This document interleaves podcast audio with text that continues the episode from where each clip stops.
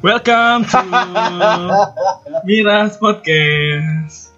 Eh, untuk episode kali ini, Apa nih? episode kedua loh ini Last Strong Moment. Dan Oh. kemarin kan itu bareng nyokap gue. Terus Jadi sekarang ini gue bakal telepon seseorang. Keren nggak? cewek. Cewek lah, kali cowok kan perempuan. Jomblo, jomblo. Em, eh, Nggak tahu deh. Kalian kok bisa? Aduh, jadi gue pengen telepon dia. Dia itu kan profesinya sebagai guru. Mungkin banyak cerita yang kita bisa angkat dari dia gitu ya tentang seberapa kuat sih wanita itu. Durasinya kali. Nggak tahu deh. Kuat di kuat di kantor atau kuat di dapur. Kita telepon aja kali ya. Pon lah. Iya nih, udah lama gini. Apaan goblok? Apa? Oh belum diangkat ya?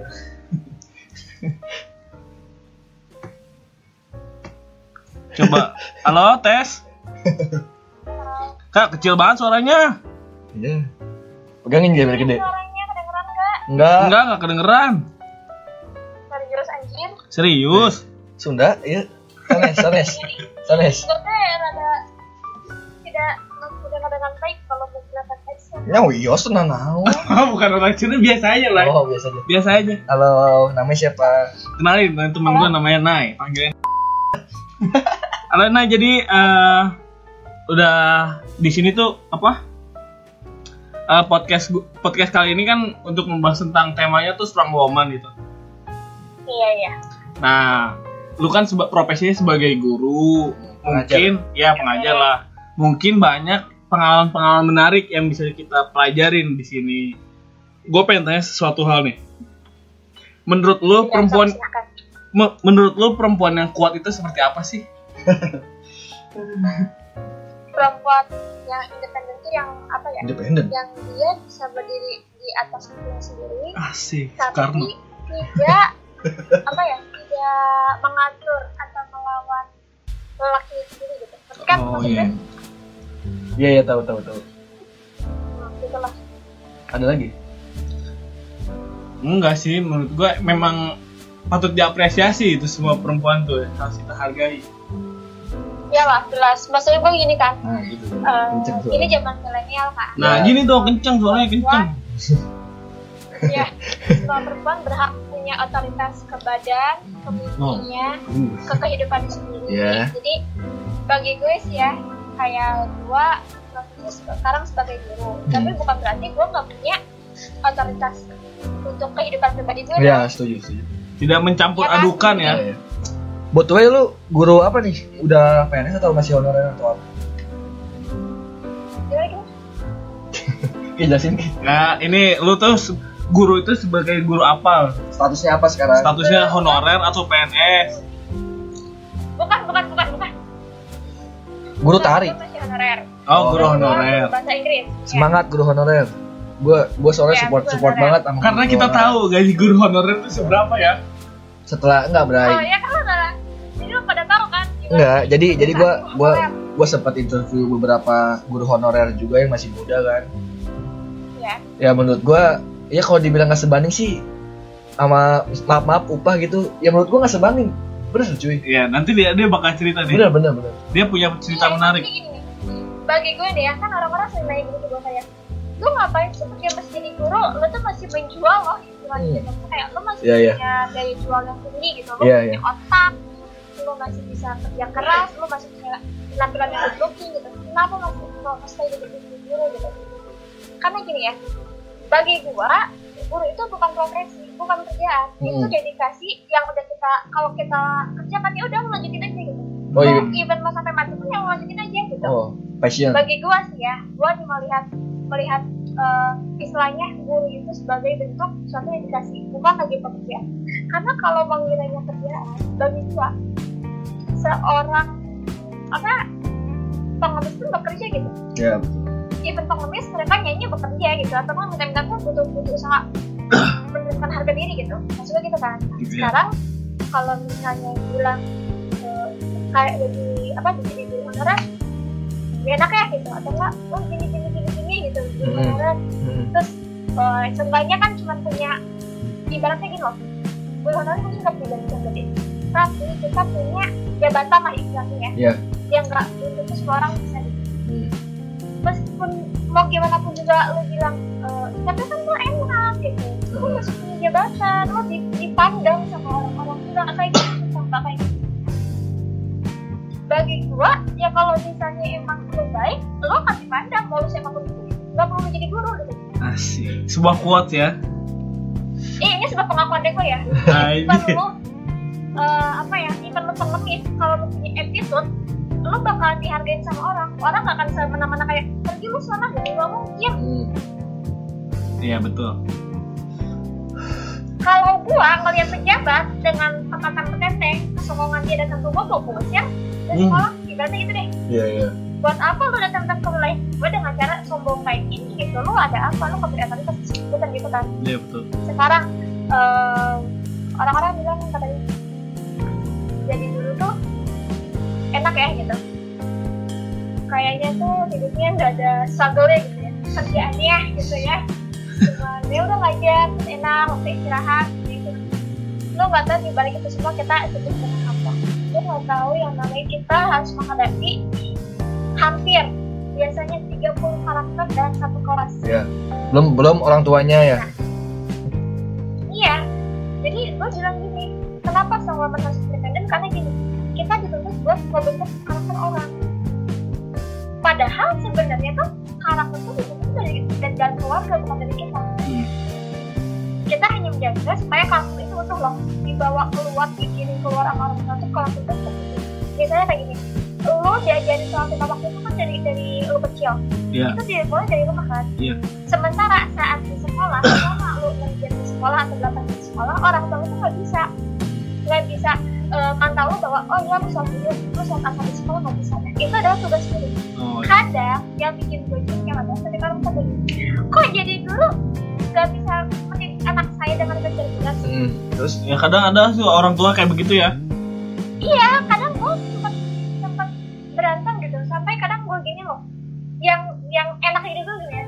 Di saat jadi guru, lu akan membuka mata memperi, apa, melihat kompleksitas tentang pernikahan Asik. nah, terus Pernikahan tentang rumah tangga, tentang perekonomian gitu, tentang uh, how to raise your children gitu. Gimana caranya parenting yang baik itu dan gimana.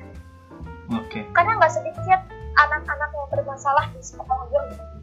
Iya kan banyak juga ya anak-anak yang nakal gitu kan. betulnya dia guru. Iya Bahasa Inggrisnya. karena SD. kalau gue SD. juga begini ya gue gak membiarkan anak yang nakal gitu Ya. karena bagi gue ini semua anak nakal Hmm. semua anak punya kenakalannya masing-masing Aku juga nakal kok aku. ya. Ya tapi beda-beda kan nih. gitu dan itu tuh tugas guru. Terutama kan biasanya guru kebanyakan cewek ya. Iya. kebanyakan kan guru cewek. Yang apa yang lebih concern ke apa pengerti- pengertian atau masih pengertian masih pengertian ke psikis anak tuh kan lebih banyak cewek. Ya karena emang sih cewek kan gampang gampang jadi kalau kita ngeliat anak busuk sedikit anak ada masih itu kita bisa tahu banget gitu bahkan jangan salah ada yang lebih tahu anaknya dibanding apa ada guru yang lebih tahu anaknya dibanding orang tua Hmm. Banyak sih. kayak gue gini gue punya kasus gini anak gue salah satu anak gue adalah anak dari seorang guru les bahasa Inggris Oh, ibunya guru les. Selama- Hah? ibunya guru Iya, les. guru iya nyokapnya dia guru les bahasa Inggris di lembaga gitu lembaga swasta Hmm. nah udah gitu tuh selama satu tahun itu dia belajar sama gue. Cuman karena gue guru bahasa Inggris kan gue nggak nggak apa ya kuat- apa kayak intens saya ketemu sama anak paling di hari pertama doang. Suatu ketika tuh gue gue tuh eh, apa ya gue pantau perkembangan dia kok kayaknya dia makin turun bukannya makin bagus sampai pas dua dua dia tuh nggak pernah ngomong di kelas. Hmm. bener-bener gak pernah ngomong. Gue bingung kata gue anak ganggu apa gimana sih? Itu apa emang dia introvert gitu sampai akhirnya orang tuanya tuh pernah dipanggil Ketemu tuh jadi itu. dan orang tuanya bilang gitu anak saya tuh gak bisa ngomong pakai bahasa Indonesia. Hebat juga ya. Enggak ya, kata gue gini awalnya kan gue gak percaya. Guru-guru lain gak percaya. Cuman di situ kayak gue mikir gini bisa jadi sih nih anak gak bisa ngomong bahasa Inggris. Soalnya gue nggak ngeliat apa ya nggak ngeliat dari dari gaya bahasa dia yang ngomong gak gue nggak ngeliat dia tuh bisa ngomong cuman kayak orang gak mau ngomong kayak malas gitu dia Iya. akhirnya waktu gue coba panggil dia gue ngomong berdua dan gue pancing pakai bahasa Inggris dia ngomong lancar Oh. Oke, di situ gue ngobrol sama dia panjang lebar. Gue bilang gini, e, ini gue bilang, lo kenapa gak mau ngomong sama ini? Karena gue udah dibodohin sama wali kelas gue sendiri. Lu dong berarti Nay. Gue dia, iya dia, dia kayak gini bukan gue wali kelas itu ada wali kelas. Oh beda beda. Bilang tuh kata gue gini, kok lo gak pernah mau ngomong? Kenapa lo gak pernah bilang ngomong gitu? Ya karena uh, gue takut katanya, gue dianggap bego. Ya udah, biarin aja orang gue bego. Gitu kan. Oh. Dan emang ya secara secara akademik dia benar-benar nol. Serius. Gue akuin dia benar nol. Sampai akhirnya gue bantu kan, gue bilang ke orang tua dia, gue bimbing di sekolah, gue bilang ke seluruh uh, komponen guru-guru di sekolah itu gue bilang anak ini punya kebutuhan khusus gitu. Hmm. Orang tuanya yang salahnya gini yang gue sesalkan orang tuanya nggak pengertian dari sekolah formal. Hmm. Orang tua itu maksa anaknya udah sekolahnya di situ. Padahal yang gak tahu anak ini berkebutuhan khusus yang bisa disebutin. Oh iya iya iya. Iya. Jadi gini, dia hanya memahami semua bahasa pakai bahasa Inggris, tapi dia nggak bisa sama sekali hafal abjad dan nggak bisa sama sekali hafal angka. Hmm. Kata gue, anak orang-orang orang-orang tuh dulu tuh nanya gue, kok ini bisa ya ada anak yang pintar bahasa Inggris tapi dia mengenal angka tapi nggak tahu tulisan. Kata Iya. gue, bisa karena anak ini mendengarkan, nggak melihat. Kata gue. Basically kayak ibaratnya bule deh. Bule tuh mereka bisa ngomong bahasa Inggris, lancar kan? Iya. Tapi belum tentu loh. Anak kecilnya bisa disuruh nulis eh, angka satu aja dalam dalam bentuk huruf kayak gitu. Belum tentu bisa. Oh gitu ya. Gitu. Bay. Makanya kata gini. eh, dari situ, gue baca nih jadi guru tuh bener-bener harus jadi orang tua. Iya. Tua gak bisa kayak semena-mena gitu. Gue menjadi role model buat anak-anak gue gitu. Makanya kenapa jadi guru gak enaknya kita di apa ya diatur oleh suatu norma yang tidak tertulis. Hmm. di mana norma itu tuh berlaku buat kita sampai keluar keluar dan hampir apa ya ibaratnya itu Sampai mencampur ur- urusan pribadi gitu ya? Nih contoh contoh pengalaman pahitnya apa Nay? Yang pernah lu dapet? pengalaman pahit banyak banget tapi Boleh, yang boleh, boleh paling membekas nih ya dan Iya, yang boleh. pengalaman baru baru baru gue hadapin nih ya ini baru sih baru banget baru baru baru tiga hari eh tiga hari yang lalu deh gue mengalami pelecehan seksual Wow. Damn. kaget kan pasti kan Iya kaget kaget bener-bener. Apa di dunia pendidikan Maksudnya secara Sebenarnya kan, secara verbal atau Visual lah pasti. eh, sebenarnya dua-duanya Oh, awalnya sumpah? iya awalnya mungkin verbal cuman makin lama kan makin lama mungkin dia makin berani gitu. Oh. dengan anggapan gini nih kayak gue gini ya misalnya makanya udah gini wanita itu sangat sensitif wanita itu dianggap benda di halayak Sebagai objek kali ya? entah di mata lelaki entah di mata umum ya dianggap benda kadang-kadang wanita pun dianggap benda di mata perempuan sendiri di, di mata sesama wanita Nggak nggak nggak di mata pria doang berarti ya? Di mata Iya, perempuan juga pun mereka Yang pernah kayak- dilecehkan. iya gue kan pernah gue pernah gitu loh pelecehan seksual itu kan banyak bentuknya Iya. ada yang di umum ada yang tempat tertutup contoh di tempat tertutup gini yang dilakuin sama cewek nih yang menganggap eh, apa ya cewek lain benda gitu kayak ih gue kalau pakai baju kayak gitu gue gak berani keluar Hmm. Itu dilakuin sama cewek kalau sama cowok udah jelas lah paling yang bilang apa tuh gede Apa tuh gede tuh? gitu kan Ada yang bulat ada bukan tekad. Ada yang bulat tapi Ya bukan kan, tekad. Iya iya. iya kan paling cuma gitu cuman emang lebih banyak sih bagi gue sekarang kayaknya ya kayaknya cewek pun banyak yang melakukan kekerasan seksual terhadap perempuan lain Aman. Masih masih aman. Nggak tapi emang bener cuy. Bener bener. Tapi emang jujur ini gue baru tahu loh. Apa? Maksudnya Kenapa? Baru tahu gue di antara cewek-cewek pun pasti ada kayak begitunya gitu. banyak banyak banyak ibaratnya gini loh yang lo tau kan masalah keinsecurean perempuan yang misalnya gue tuh gue gue betulnya mau gue gendut gitu Oh iya iya itu betul. betulnya kalau misalnya gue ini gitu itu tuh bagi gue ya kalau gue menganggapnya apa yang membuat orang insecure adalah bentuk hinaan Iya. bisa jadi hinaan yang halus ataupun emang yang sekaligus langsung gitu dia menghina Iya. makanya gue bilang gini nggak cuma cowok kan sering cowok tuh enak loh menghinanya mereka Oh. masih masih kontrol Wow. Jujur lagi. Jujur. Oke, iya, iya, jujur kan. Tapi kalau cewek, menghinanya lebih membantu, eh, lebih membekas gitu bagi gue kayak lebih kena kali ya Ya, Karena pakai perasaan kali ya. gede ya tapi Iya. tapi gede gitu wow kayak anjing kenapa emang gede anjay emang nah kalau gue gede kadang kayak bisa bilang lagi gini muka lu eh lu dapat kok muka gitu sih kenapa jerawatan gitu iya jerawatan gitu Ibaratnya kayak koral mereka tuh nanya tapi untuk menghancurkan kepedean kita tuh nggak Iya, Iya, iya, iya. betul, betul. Betul. Sering terjadi sih itu. iya itu tuh itu tuh gue lebih lebih suka gini kayak gue pengen cowok gue tanya kenapa lu jerawatan itu hmm. intinya kan dia tahu dia dia bener-bener kosong nanya kenapa gue jerawatan Iya, kan betul. Karena memang tua sedang gua, lagi "Iya, masanya ya." sekarang." enggak yang ngomong gitu gitu gue bisa ambil bedanya gitu gue bisa membedakan dari bentuk ada apa dari cara mereka berbicara dan yang masalah gue yang tadi ya Iya. ngomongin langsung Santai, santai, santai. apa gue direcehin ya Iya. itu awalnya gue direcehin dari sebelum gue pakai kerudung sebelumnya nih lu sebelumnya belum pakai kerudung gitu ya ya gue tuh sebelumnya nggak pakai kerudung kan makanya gue sangat dianggap gue paling sensitif di sana hmm. gue tuh sempat dianggap ini dianggap Cina Cina Hmm. Iya, karena mata gue kan singkat terus kata orang-orang orang tuh kalau misalnya pas tahu gue mau sholat gitu, nanya kan, itu Islam gitu, iya Islam. Eh terus kok kenapa belum kok kok nggak nyetrum kok ya udah gitulah. Ya segala macam lah pokoknya. Jadi banyak tekanan di sana sini dan akhirnya kan gue bertahan beberapa hampir satu tahun sih gue bertahan untuk gak pakai kerudung. Jadi gue kayak masih struggle. Ya udah deh, gue gak mau pakai kerudung. Oh, masih masih dianggap biasa gitu ya berubah iya jadi dulu tuh loh gue kan gak bercita-cita eh, gak bercita-cita sekali untuk jadi guru sama sekali gak punya cita-cita untuk jadi guru oh. tapi gue udah terlanjur basah istilahnya gitu sama dia Iya, udah gue iya. jalanin gitu. nah dulu tuh gue berprinsip gini gue pengen jadi guru yang tidak mendapatkan gini entah dari segi tampilan gue ataupun dari eh, karakteristik gue gue pengen menyuguhkan lebih daripada gue Hmm. pengen memperkenalkan anak-anak ke satu satu guru yang wah gue suka nih gurunya gitu Oh iya. iya. gue gue gue pengen jadi dia yang dalam artinya gini gue pengen bisa jadi apa adanya kayak dia. Gak peduli tekanan di mana pun gitu. Paham kan?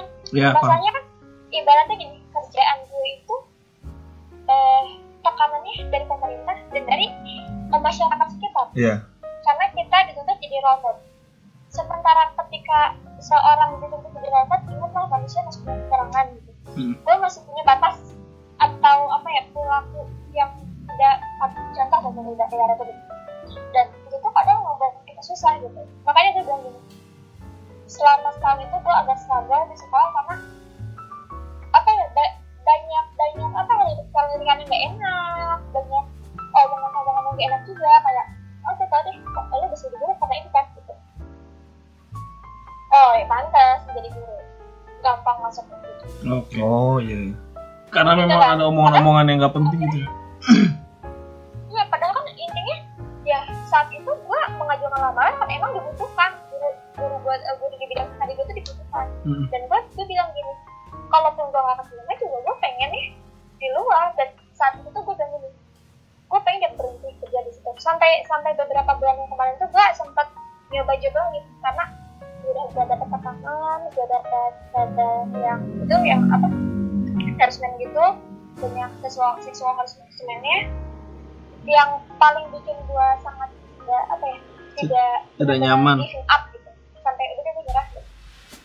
jadi kan dulu kalau gua nggak kerudung tuh gua hanya hanya sebatas nggak berani apa ya nggak berani terlalu banyak fisik ya kontak fisik gitu pelecehannya hanya mungkin sebatas ngomong-ngomong doang gitu Hmm. cuman dan itu gue ditegur sama caption gue udah diganti jadi kapan nih Ir? gitu yang lainnya udah pada takut dulu kamu kapan gue orangnya masih mikir tapi malas gitu sampai akhirnya gue mikir ke arah sini.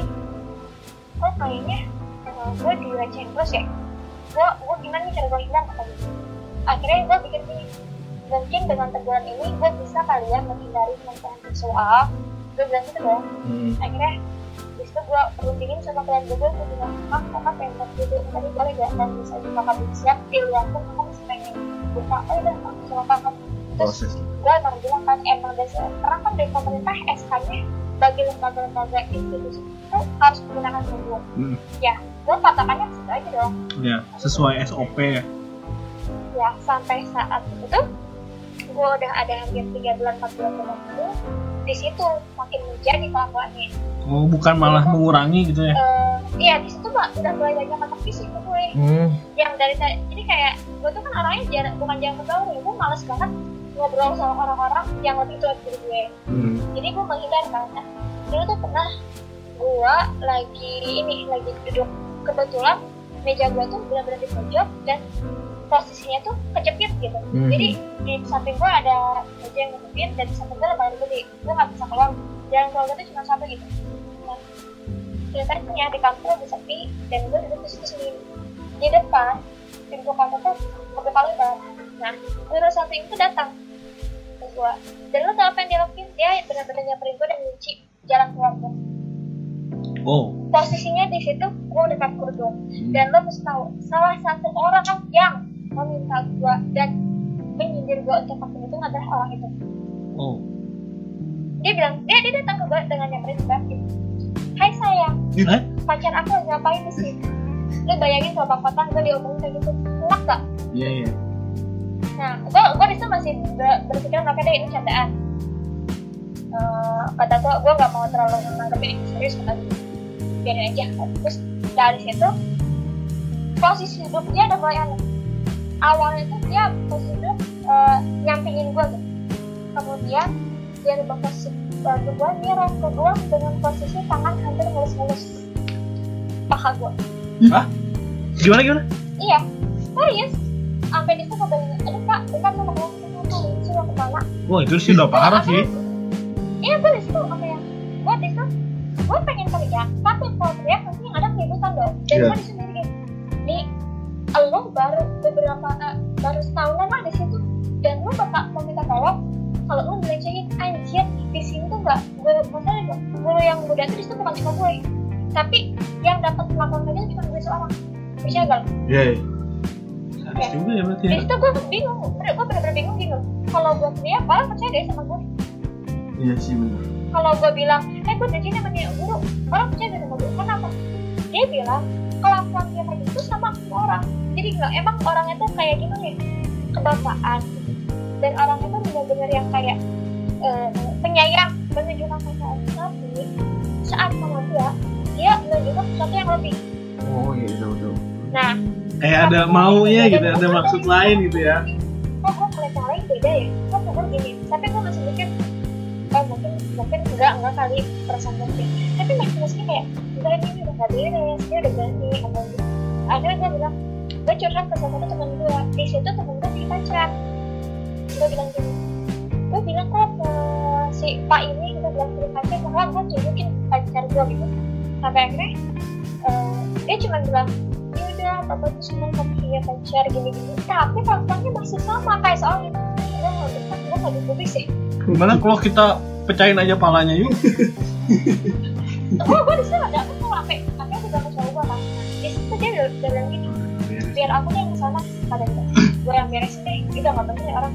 Terus gue terus gue nahan karena gue takutnya loh saat nanti ada keributan nanti ditanya gini emang ibu ini diapain dia urus dia elah cuma dia urus urus Iya. doang Emang emang kadang suka disepelein hal kayak gitu ya. Terus gue digituin bro gitu ngerti kan siapa sih maksudnya uh, jujur loh gue cukup orang gue feminis tapi gue juga Oh. mengalami sifat priaki gue gak mau melawan orang laki-laki gue gak mau banget melawan kecuali kalau itu soal ya Iya. tapi di sini posisinya gue mikirnya gini gue guru honorer gue guru baru dan gue di sini melawan guru yang senior gitu paham kan Iya. posisi gue tuh bakalan serba salah Iya, betul, gua betul. itu.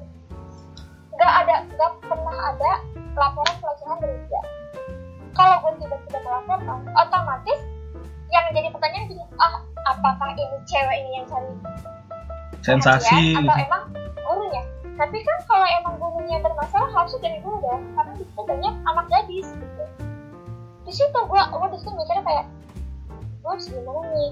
Gue harus nunggu sampai sampai kapan nih? Ini udah udah nggak enak banget kata dia gitu. Gue gue cerita ke nyokap gue di situ lo tau pas ini nyokap gue bahkan eh orang tua gue ya bukan nyokap gue gue sempat cerita ke orang tua gue dan orang tua gue sudah memberikan kabar sebelumnya sebelum sebelum apa ya? Semuanya terbuka gitu. Orang tua gue tidak membela gue dia bilang eh, Mam- mama emang maafan itu hal yang wajar. kan Hmm.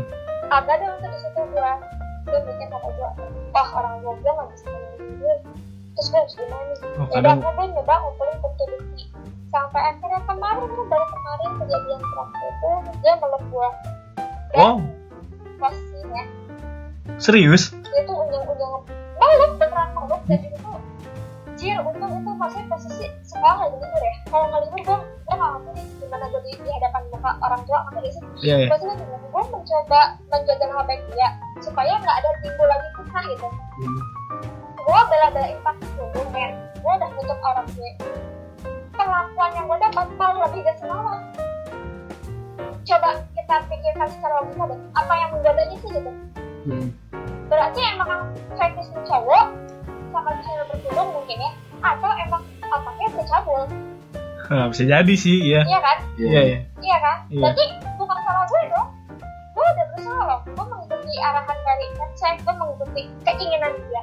Tapi saat gue justru sadar gini saat gue mengikuti dia kok checklist dia tuh kayak gede ya kayak gue tuh ngeliat gue tuh bilang gini sampai yang gue jadi gini. Setelah itu kan gue dirapatin gue lapor ke nyokap gue nyokap gue lapor ke headset dan akhirnya kita semua direbutin ke di situ gue tahu apa yang dilakuin di tanah mobil sama dengan jerapah gue dan eh, nih bapak minta maaf ya mungkin bercanda bapak kayak bapak gue nggak mau ba- maafin bapak kan posisinya kita ada dalam satu ruangan yang sama dan dia cuma kontak gue lewat WA Hmm, nggak berani ngobrol ngomong langsung gitu ya? iya. Oke, kata oke. gue dong pas gue gini dia kan laki-laki jangan lah? Dia kan seorang ibu digugu dan ditiru masa iya dia nggak bisa memberikan contoh yang baik ke gue dan dia udah nggak ngomong gini bapak saya bisa senang banget sih dan rasanya tuh kayak anak sendiri pengen terlindungin Hmm, biasa, biasa, biasa, buaya. saya Asik, sagne, sagne. Jangan sange, sagne. gue gue gue bilang bilangan aja gini gue gak mau bilang anda tergoda bullshit lah lu sange ngeliat gue lu yang sange ngeliat apa dari gue? Au, gue maksudnya gini di au. sekolah gue yang tampangnya cabut tuh gak cuma satu orang. Serius di sekolah gue yang cabut tuh gak satu dua orang. Dulu tapi kenapa cuma dia yang berani melakukan gue demikian? Hmm. gue tanda tanya dong berarti itu gue gimana tuh gini oh ternyata yang emang mukanya cabul gak berarti otaknya cabul tapi Oh. yang ini mukanya gak cabul tapi otaknya cabul Iya, iya. tuh Nggak omongan bagus. dia tuh udah sering keagamaan banget ke gue. Berarti memang salah humannya aja kali ya, iya emang human eh itu aja meneror ya. Lu ih. ya Kayak dia kayak kurang ke puncak deh. Gimana ntar kalau lu suruh ke gang semen aja? Gimana kalau lu ntar si bapaknya tuh suruh ke gang semen aja? Pasarnya liburan ke gang semen gitu. Ya, diongkosin. oh gila lu tapi dia dia sangat oh, gimana ya kalau gue melihat dia emang gue udah tahu deh awal. Maksudnya gini loh gue tuh kan tidak ber apa ya tidak hanya berkerumun atau bermain dengan anak-anak yang baik ya istilahnya gitu lah ya. Gue tuh tahu lah otak Ya, ya. otak-otak itu yang kayak gimana tuh gue tahu. Makanya gue sampai berani bilang ke orang tua gue dan gue itu udah gak benar tapi kata bilang enggak enggak coba aja dulu bertahan sampai berapa lama. Gitu kan. Akhirnya gue ya udahlah terserah